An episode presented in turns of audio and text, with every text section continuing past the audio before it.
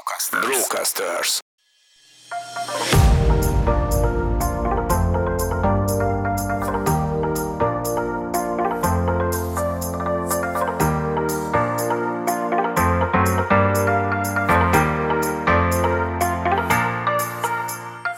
Nagy szeretettel köszöntök mindenkit, én Mester Tomi vagyok, és ez egy újabb extra rész a Data Science karrierek minisorozatomból.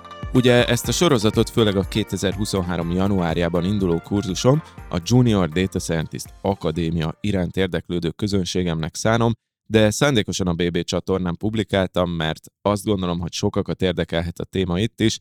A Junior Data Scientist Akadémia egyébként egy átfogó, három hónapon áttartó képzésem, teljesen online, ugye előző évek tapasztalatai szerint főállású munka mellett, vagy éppen akár gyes alatt is végezhető, és segít eljutni a nulláról a Junior Data Scientist szintig.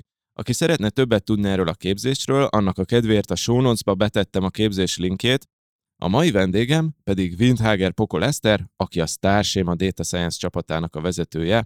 Eszter, köszi szépen, hogy elfogadtad a meghívást, és üdvözöllek a stúdióban. Köszönöm szépen a meghívást, és üdvözlöm a hallgatókat.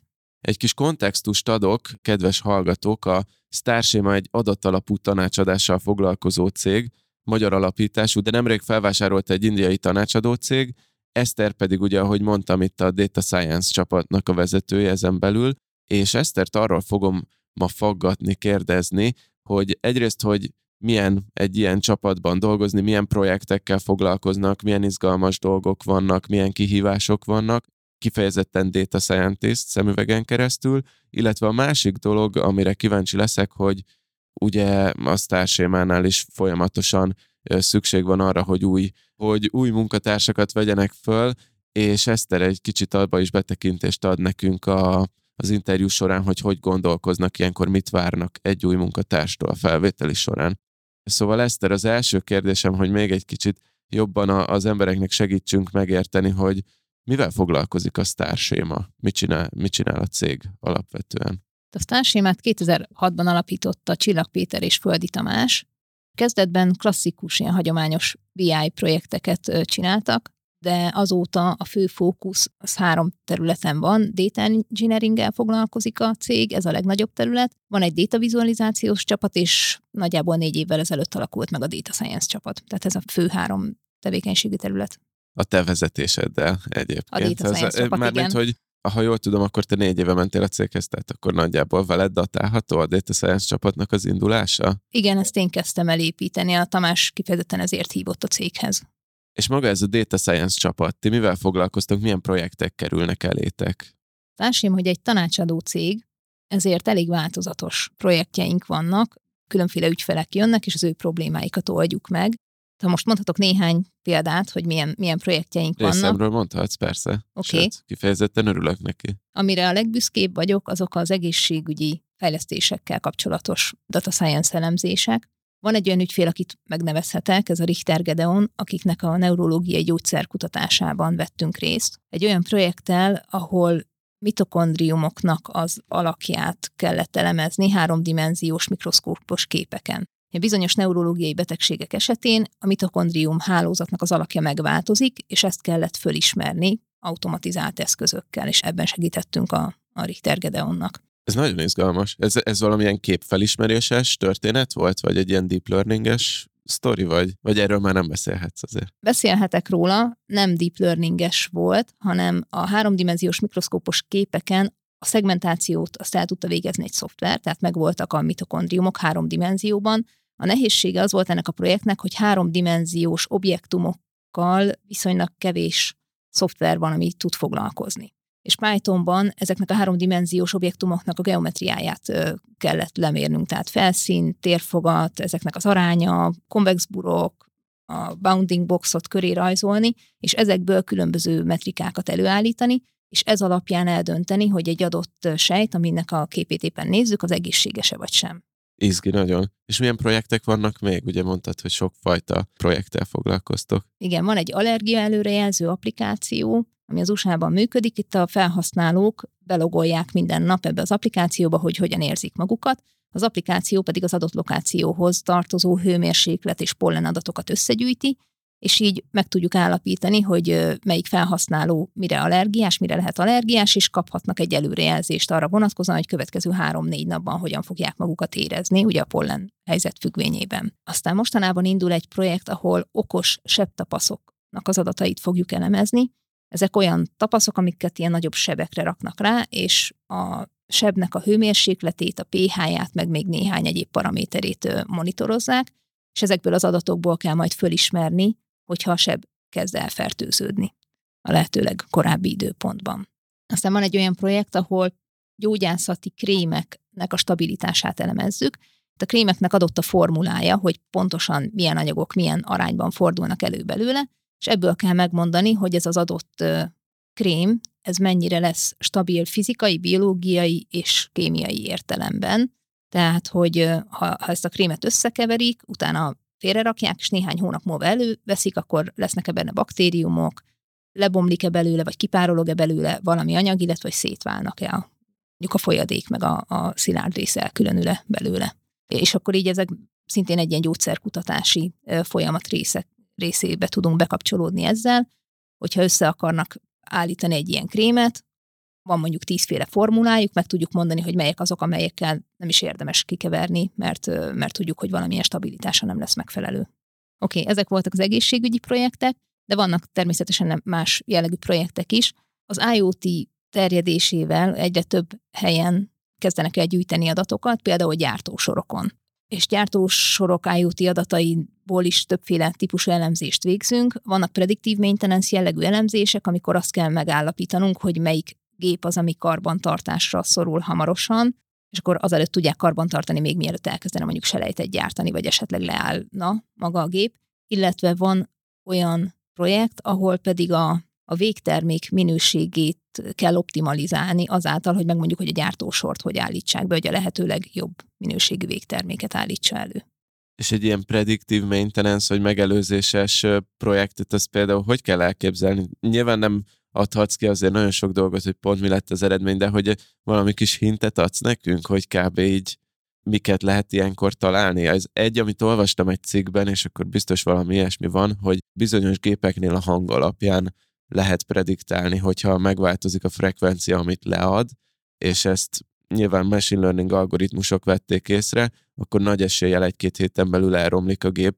Nálatok is valami ilyesmi van, hogy van két-három jel? Így van, tehát a, a gépekből jön hőmérsékletadat, nyomásadat, még egyéb adatok, és ezek, ezekből kell észrevenni, hogyha a gép kezd meghibásodni. És akkor ezeknek az ilyen összessége. Aha, így van, aha, igen. izgi, izgi. Oké, okay, bocsánat, itt nem, nem akartam közbevágni, csak ez, ez így engem személy szerint is érdekel.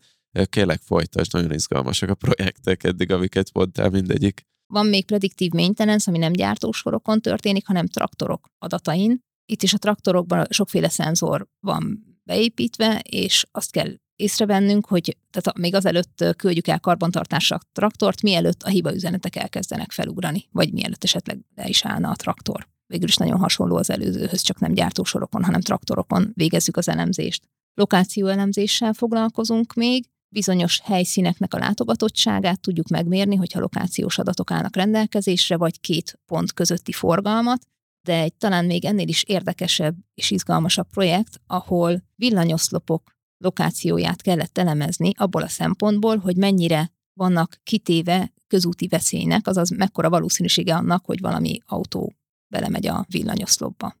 Ti tényleg a legizgalmasabb projekteken dolgoztok, ezek az ilyen big data-s, hype könyvekben szoktak lenni az esettanulmányok, ti meg ténylegesen ezen dolgoztok nap mint nap. Hogy néz ki a data science csapat, vagy mekkora a csapat maga, és milyen az összetétele tudások és készségek szempontjából, mert valahogy úgy tippelem, hogy itt azért ilyen változatos projekteknél nagyon változatosnak kell lenni a csapatnak is, de lehet, hogy rosszul gondolom. Változatos a, a csapat, én is azt hiszem, tizen vagyunk összesen, ebből három lány, erre büszke vagyok. Én alkalmazott matematikus vagyok, a csapatban viszonylag sok közgazdász végzettséggel rendelkező ember van, de van mérnök is, programozó matematikus, tehát tényleg vegyes az összetétel.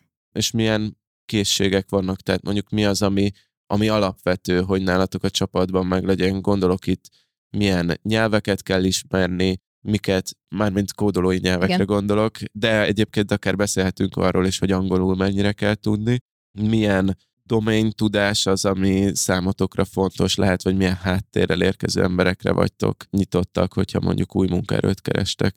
Az elsőleges nyelv nálunk a Python. Minimális R is előfordul inkább oktatás szintjén, de az ügyfeleknek szinte csak és kizárólag Pythonban dolgozunk.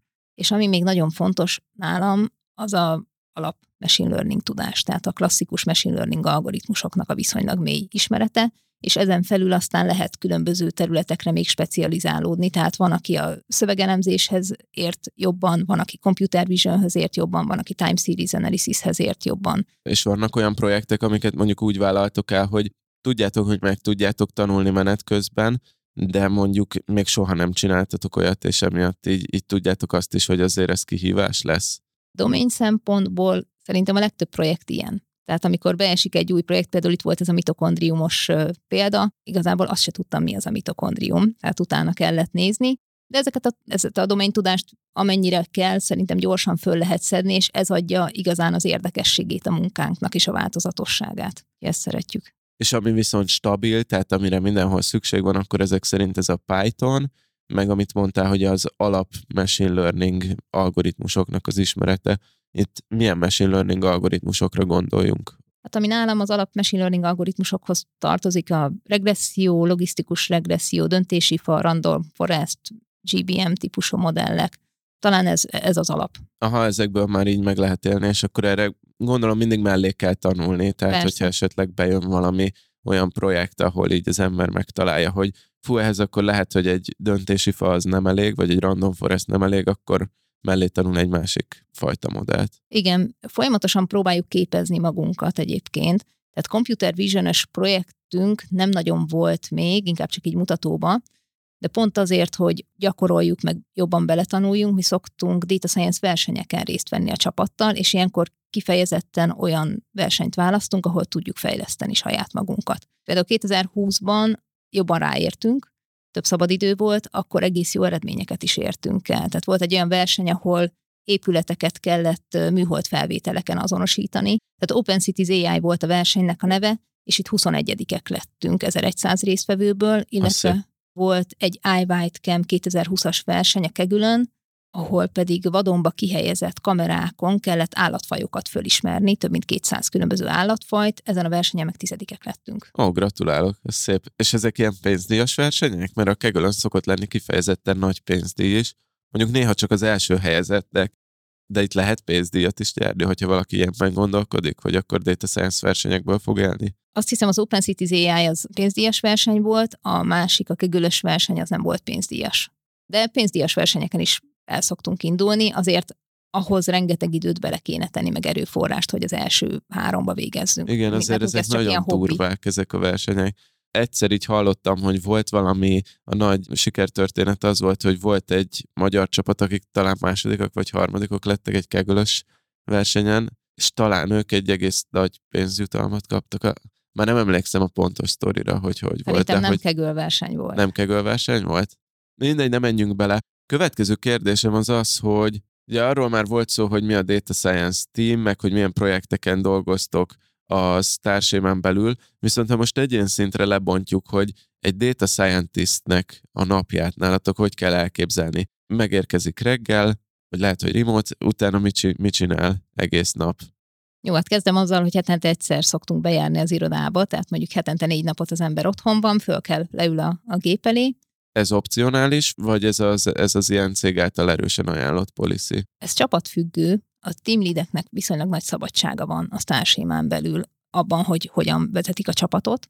Én azt szoktam kérni, hogy hetente egyszer menjünk be az irodába, hogy találkozzunk, lássuk egymást személyesen, de azért nem kötelező, tehát ha valaki éppen nem érzi jól magát, vagy bármi más módon akadályoztatva van, és nem jön be, semmi probléma nincsen belőle. Ja, én a másik oldalra gondolok, hogy kötelező-e otthon maradni négy napot, hogyha nem. vagy nem, be lehet menni az irodába. Így van, van is, aki bejár, mert szeret bent lenni az irodában. Igen, igen, ezt el tudom képzelni. Csak mert ugye azért is kérdezem, mert nagy multiknál van ilyen, hogy ilyen költségoptimalizálás szempontból már nem is szabad bejárni, hanem hogy remote-ban kell lenni, de akkor nálatok be lehet járni, csak ez az ilyen, ami jól működik, work-life balanszos megoldás, hogy akkor egy napot ben vagytok, négy napot pedig aki akar otthon maradhat. Viszonylag nagy szabadság van egyébként tényleg, hogy mindenki úgy dolgozzon, ahogy az ő számára a leghatékonyabb. Oké, okay? tehát a gép elé leül, minden data scientist reggel, és tulajdonképpen dolgozik a saját projektjén, de van egy daily stand amikor, amikor az egész csapat összegyűlik, és bár nincs mindenki egy projekten, tehát a, a legtöbb projekten két-három fő dolgozik együtt a csapatból,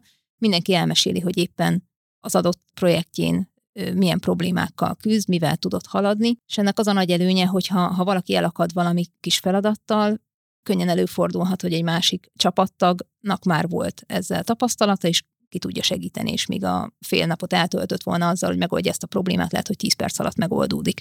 Meg egyébként kíváncsiak is egymásra a csapattagok, hogy, hogy kinél milyen érdekesség. Hát gondolom, ilyen projekteknél én is kíváncsi lennék azért. És a déli stand kívül hát időnként vannak ügyfélmeetingek, amikor az ügyfélnek státuszolunk, hogy hogy állunk a feladattal.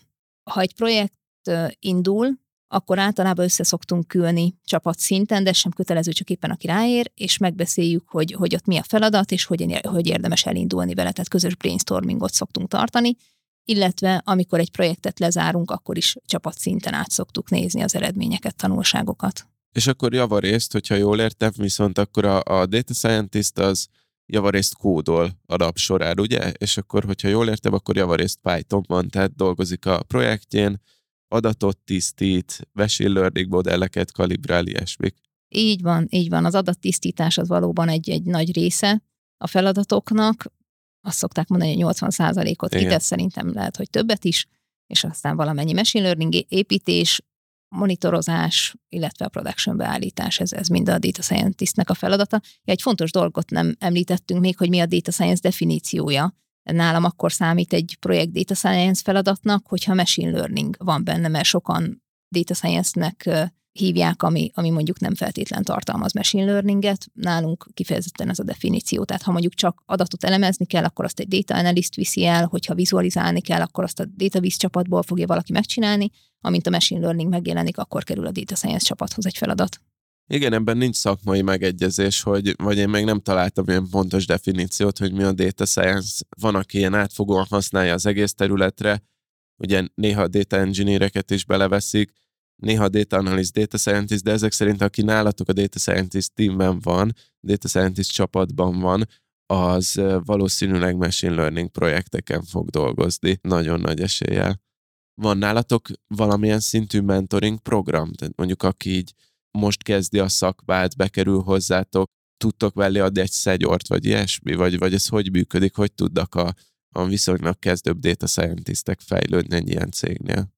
Eddig ez nagyrészt úgy nézett ki, hogy én, én voltam mindenkinek, meg még vagyok is mindenkinek a mentora, tehát mindenkivel szoktam szakmai témákról is beszélni, és, és segítek nekik, hogyha elakadnak. Ugyanakkor a csapat kezd egyre nagyobbra nőni, a Data Science csapat is, illetve a társémán belül is most a felvásárlás miatt egy gyorsabb növekedés indult meg. Emiatt elindult egy Starséma akadémiai program, és ennek keretén belül biztosítunk mentorokat.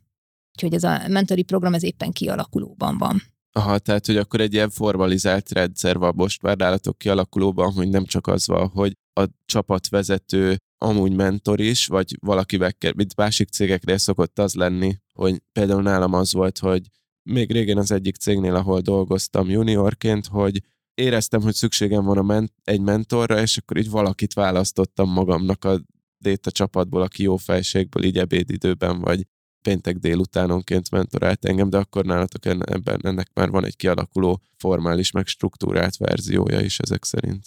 Igen. Jó, nagyon jó. És ha már itt tartunk, akkor juniorokat szoktatok felvenni a csapathoz? Vagy, vagy nálatok hogy van a célzás, hogy inkább mediorra, szenyorokra lőttök? Hogy néz ez ki? Korábban próbálkoztunk szeniorok felvételével is, de nagyon nehéz őket elérni, ezért juniorokat és mediorokat szoktunk fölvenni. Uh-huh. Tehát van junior is, most is van kettő a csapatban, aki junior.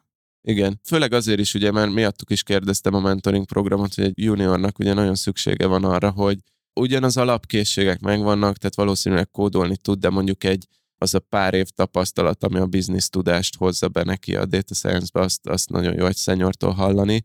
Viszont amire kifejezetten rá akartam kérdezni a juniorok kapcsán, hogy mondjuk egy juniornak, de akár egy mediornak is, hogy néz ki nálatok a felvételi folyamat? Kezdjük úgy, hogy van, tehát CV-ket szoktak beküldeni juniorok, vagy ti kerestek meg juniorokat, akiket láttok, hogy relevánsok LinkedIn-en, hogy történik ez, és miután ők bejöttek, akkor hogy néz ki? Milyen interjúkörök vannak, miket mértek, milyen skilleket akartok látni, milyen tudást akartok, hogy meglegyen náluk. Felvétel az nálunk általában úgy indul, hogy a HR kirakja a pozíciót, tehát megnyitja a pozíciót, és várjuk, hogy, hogy jöjjenek be rá az önéletrajzok. Egyébként szoktak is bejönni, tehát a data science hirdetésekre még meglepően jó arányban érkeznek be jelentkezések, ezen kívül pedig természetesen így csapaton belül, meg sztársémán belül is szoktak jönni ajánlások. Az első körben a HR-esek beszélnek velük, egy kicsit fölmérik, hogy mennyire komoly a jelentkező, és utána az első szakmai lépés, amikor kapnak egy Python tesztet, amit otthon ki kell töltsenek a hackerenken, és akiknek ez megfelelően jól sikerül, azokat utána behívjuk egy szakmai interjúkörre. Bocsánat, itt közbevágok, ez izgalmas lesz a következő kör is, de szerintem ez sok hallgatónak nincs meg, pedig ez fontos, hogy ugye ez a hackerrank.com, majd beteszem a show notes-ba a linket magát, ez egy ilyen automatizált kódolós felület, ahol kifejezetten ilyeneket lehet csinálni, hogy az ember kap egy feladatot, meg kell írnia hozzá a kódot, beküldi, a program le is ellenőrzi, és általában a cégek a hackerrenket azt arra szokták használni, hogy csinálnak egy ilyen általános felmérést, hogy elég jó a Pythonból, elég jó a SQL-ből az ember, és ez egy ilyen egy órás gyors teszt, kvázi a, tényleg csak ennyit néz meg, hogy a, hogy a kódolói alaptudás megvan-e. És akkor ezek szerint is ezt használjátok. Így van, bár nem egy órában, tehát a data scientist tesztre három órát szoktunk hagyni. Azt a. Ja igen, én az egy órát azért mondtam, mert nemrég így poénból jelentkeztem egy-két céghez, és folyamatosan a hackerrenkes feladatokat kaptam, viszont én szenyorra mentem, és ott egy óra volt négy feladatra. Az kicsit izzasztó volt, de a három óra az igen, az egy barátságosabb keret. Hát volt, akinek a, erre a négy feladatra, amit mi adunk, három óra is kifejezetten kevés volt. Tud kevés lenni, de gondolom ez az a rész, ahol azért az is fontos, hogy az ember nem mindent kigooglizgasson. Nyilván lehet munka közben googlizni, de azért kell egy alap kódolói készség ahhoz, hogy, hogy folyamatosan tudjon az ember kódolni, és ezt tök jól leméri a hackerrenk. Igen, hát az ügyfélnek sokszor határidőre kell szállítani, tehát nem mindig fér bele az, hogy ott, ott szedjük fel a skilleket. Igen, igen, igen. Szóval kell egy erős alap, és ezt leméritek a hackerrenkkel, és akkor utána jön a következő kör, ami pedig a... A személyes interjúkör. Ide általában nem egyedül megyek, hanem a, a csapatomnak az ilyen med, erősebb medior, senior tagjait is hozom magammal, úgyhogy régebben a teljes csapatot vittem, tehát voltak olyan interjúk, hogy heten ültünk bent az interjú alanyjal szemben, kicsit izgultak. Gondolom. Mostanában már csak négy-öt embert viszek magammal, és így interjúztatunk. Maga a hackerenkes teszt az inkább Python tudást, programozási alapot, gondolkodási módot mér, és a személyes interjún pedig a, a kifejezetten a machine learning alapokat mérjük föl különböző szintű kérdésekkel, tehát ha, ha nagyon juniorral beszélünk, akkor előfordul, hogy ilyen alaplogikai, valószínűségszámítási kérdéseket teszünk föl, ha valami komolyabb, mondjuk medior, senior jelölt van, akkor pedig már a data science algoritmusok mélységeibe szoktunk belekérdezni. És akkor itt azt nézitek, hogy mondjuk valaki nem tudja egy valószínűségszámítási feladatra a megoldást, itt csak a gondolkodásmódot nézitek, tehát hogyha megoldásig éppen nem jut el, de látjátok, hogy jól gondolkodik, akkor őt felveszitek, vagy azért itt még szigorúbbak vagytok, és, és el kell jutni a megoldásig konkrétan? Hát ez attól függ, hogy milyen szintű embert keresünk éppen, de ha, ha úgy látjuk, hogy jó a gondolkozás módja, tehát segítségekkel el tudunk jutni a megoldásig, akkor az rendben lehet. Nem kizárók. Ja, ezt csak azért kérdezem így, mert sokan szerintem a juniorok, juniorok közül kifejezetten ezen a körön izgulnak, és pont az izgulás miatt így, így nem jutnak át, de én is amúgy ezt tapasztalom, hogy, hogy egy, egy-két segítség után, akinek megvan a, a feladat, az amúgy lehet egy tök jó talent, meg egy tök jó ember utána a csapatban, csak általában lámpalázas az interjún. Igen, nem, nem kell attól megijedni, hogyha nem tud mindent a jelölt, tehát attól még sikeres lehet egy interjú. Oké, és akkor tegyük fel, hogy ezen is átment az ember, mi jön utána? Nálunk általában ez a két kör szokott lenni, utána már csak a HR-esek egyeztetnek a fizetési igényel, illetve azt is már általában előre föl szokták mérni. Ja, nem, még egy dolog van, az angol teszt, de azt is a HR-esek szokták általában megnézni, hogy milyen szintű az angol tudása a jelöltnek, ugyanis projektjeinknek a 99%-a gyakorlatilag külföldi ügyfelekkel történik, és minden data scientist a saját elemzését prezentálja az ügyfélnek, a juniorok is, amit ők csináltak, tehát a, a megfelelő minőségű angol nyelvtudás az követelmény ami az a szint, hogy tehát akkor szóban az ember tudja prezentálni. Mondjuk 20-30 percben legalább a saját találásait, meg a saját projektjeit. Így van. Meg Mhm. tudjon az ügyféllel kommunikálni, tehát amikor a feladatot átveszi, akkor is meg kell érteni. Igen, ezt egyébként mindig mondom a kurzus résztvevőimnek is, hogy amúgy az első nyelv, amit egy data scientistnek meg kell tanulni, az nem a Python, hanem az angol, és nem csak azért, mert a legtöbb munkában már elvárás itthon is, tök érthető, hanem azért is, mert egyébként minden community, közösség, segítség, segítségkérés majdnem minden angolul történik ebben a szakmában. Ja, ezt jó hallani nálatok, akkor azért barátságosabb a, a felvételi folyamat. Én mondom, hogy most jelentkezgettem néhány céghez, csak hogy leteszteljem a felvételi folyamatot, és lehet, hogy azért, mert senior pozikra jelentkeztem, de nekem azért ilyen hétkörös felvételik voltak. Tehát, hogy CV, HR, hacker rank, utána egy, ez a, az otthon megoldandó feladat, Még... Körrenk után? igen, igen, a, mert ugye a hacker rank az csak a kódolói tudást mérte, Mhm. ez viszont a, a feladat maga az az volt, hogy odaadtak egy 10 millió soros meg azt, hogy valamilyen nagyon tág kérdést, hogy találj meg az üzletileg legfontosabb gondolatokat ennek a cégnek, hogyha az a problémájuk, hogy valami, próbálom úgy mondani, Mhm. hogy ne, Igen, igen. ne likeljem ki, hogy melyik cégtől van, meg hogy mi volt a feladat. Utána a következő körben erről beszélgetni az Analytics csapattal, az volt ez a, mint nálatok a szakmai interjú. Utána volt egy product managerekkel interjú, hogy az üzleti tudást is lemérjék, és akkor utána a hetedik körben volt a, a fizetésigény, meg ilyeneknek az átbeszélése. Mhm. Azért nálatok akkor ez rövidebb ez a folyamat Igen. én is ezt az irányt támogatnám amúgy, de persze értem, hogy senior pozira valószínűleg jobban mérik az embereket.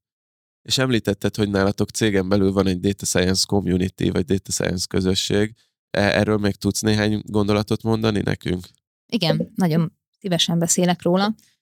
A Data Science csapattal szervezünk egy Data Science Community-t a Starsémán belül, ahol két hetente tartunk előadásokat, teljesen változatos témákban, és ezek az előadások, ezek a Starsémán belül mindenki számára elérhetőek, tehát bárki bejelentkezhet rá. Volt már kerekasztal beszélgetés a Data Science etikai kérdéseiről, de ha elmegyünk egy konferenciára, arról is beszoktunk számolni, hogy ott milyen érdekesebb előadásokat hallottunk, vagy ha talál valaki egy érdekes csomagot, az bemutatja a többieknek, illetve amikor lezárunk egy projektet, egy ügyfélprojektet, akkor annak a, az eredményeit és a konklúzióit is ott össze szoktuk foglalni. Van egy ilyen lehetőség a cégen belül, illetve a Data Science csapat szervez még egy workshop sorozatot, szintén a társémán belül, ahol pedig azokat várjuk elsősorban, akik érdeklődnek a data science iránt annyira, hogy esetleg a jövőben mondjuk data scientistként szeretnének dolgozni, és őket vezetjük végig a data science alapoktól, egészen tudom, valameddig el, eljutunk a, a témákban, hogy aztán utána kisebb feladatokat önállóan már meg tudjanak oldani. Uh-huh. Tehát beszéltünk nekik regressziókról, döntési fákról, idősor elemzésről, és még lesz egy klaszterezős előadás is. És akkor, ha valaki mondjuk nálatok adatvizualizációval kezd a cégen belül, de nagyon érdekli a data science, akkor igazából van cégen belül mozgási lehetőség, és akkor itt szépen át tudja képezni magát Igen. egy machine learning-esebb irányba, hogyha valakit az jobban érdekel. Igen, igen, ezekre a programokra, hogyha eljön, és látjuk benne a potenciát, és úgy alakul, akkor át tudjuk venni a csapatba. Szuper, nagyon jó. Eszter, köszönöm szépen, hogy eljöttél hozzánk, és megosztottad ezeket. Tényleg nagyon izgi, amiken dolgoztok, úgyhogy kicsit irigyellek is titeket, hogy ennyire változatos projekteken dolgozhattok, meg nagyon tetszett, amiket a Starsémáról is mondtál, úgyhogy tényleg köszönöm szépen, hogy megosztottad velünk ezeket a gondolatokat. Remélem, hogy aki hallgatta, az, azok kifejezetten hasznosnak fogják találni, én azt gondolom, hogy az volt. És akkor ide a végére, kedves hallgatók, hadd szúrjam be még egyszer, hogy 2023. januárjában indul a Junior Data Scientist Akadémia nevű képzésem. Ez egy átfogó, három hónapon át tartó data science képzés, teljesen online végezhető, teljes állás mellett is végezhető, és a nulláról a Junior Data Scientist szintig lehet vele eljutni. Akit érdekel a képzés, az megtalálja a linket a podcast alatti leírásban. Tehát vendégem volt Windhager Pokol Eszter, ez volt a Business Boys podcastnek a Data Science karrierek extra kiadásának egy újabb része. Eszter, köszönöm szépen még egyszer, hogy itt voltál. Köszönöm szépen én is, hogy itt lettem. Kedves hallgatók, köszönöm, hogy hallgattatok. Én Mester Tomi voltam. Sziasztok!